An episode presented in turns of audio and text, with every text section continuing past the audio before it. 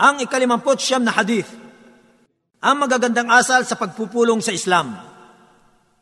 عن ابي هريره رضي الله عنه عن النبي صلى الله عليه وسلم قال اذا قام احدكم عن مجلسه ثم رجع اليه فهو احق به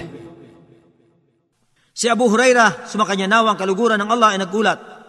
Ang propeta sallallahu alaihi wasallam ay nagsabi, Kapag ang isa sa inyo ay tumayo mula sa kanyang kinaupuan sa isang pagpupulong at pagkaraan ay bumalik siya rito, sa gayon siya pa rin ang higit na may karapatan dito.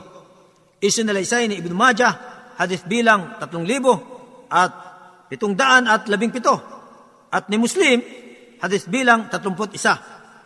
Ang tagaulat ng hadith na ito ay uh, nabanggit na sa hadith na ikalabing tatlo.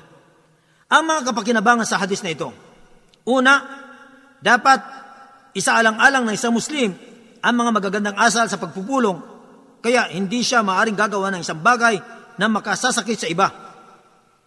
Pangalawa, kabilang sa mga magagandang asal sa pagpupulong ay kapag tumayo ang isang nakaupo dahil sa pangangailangan nito o may ginawa tulad ng pagsasagawa ng udo at siya umalis at pagkatapos bumalik siya rito, sa gayon, siya pa rin ang higit na may karapatan sa kanyang inupuan kaysa sa iba.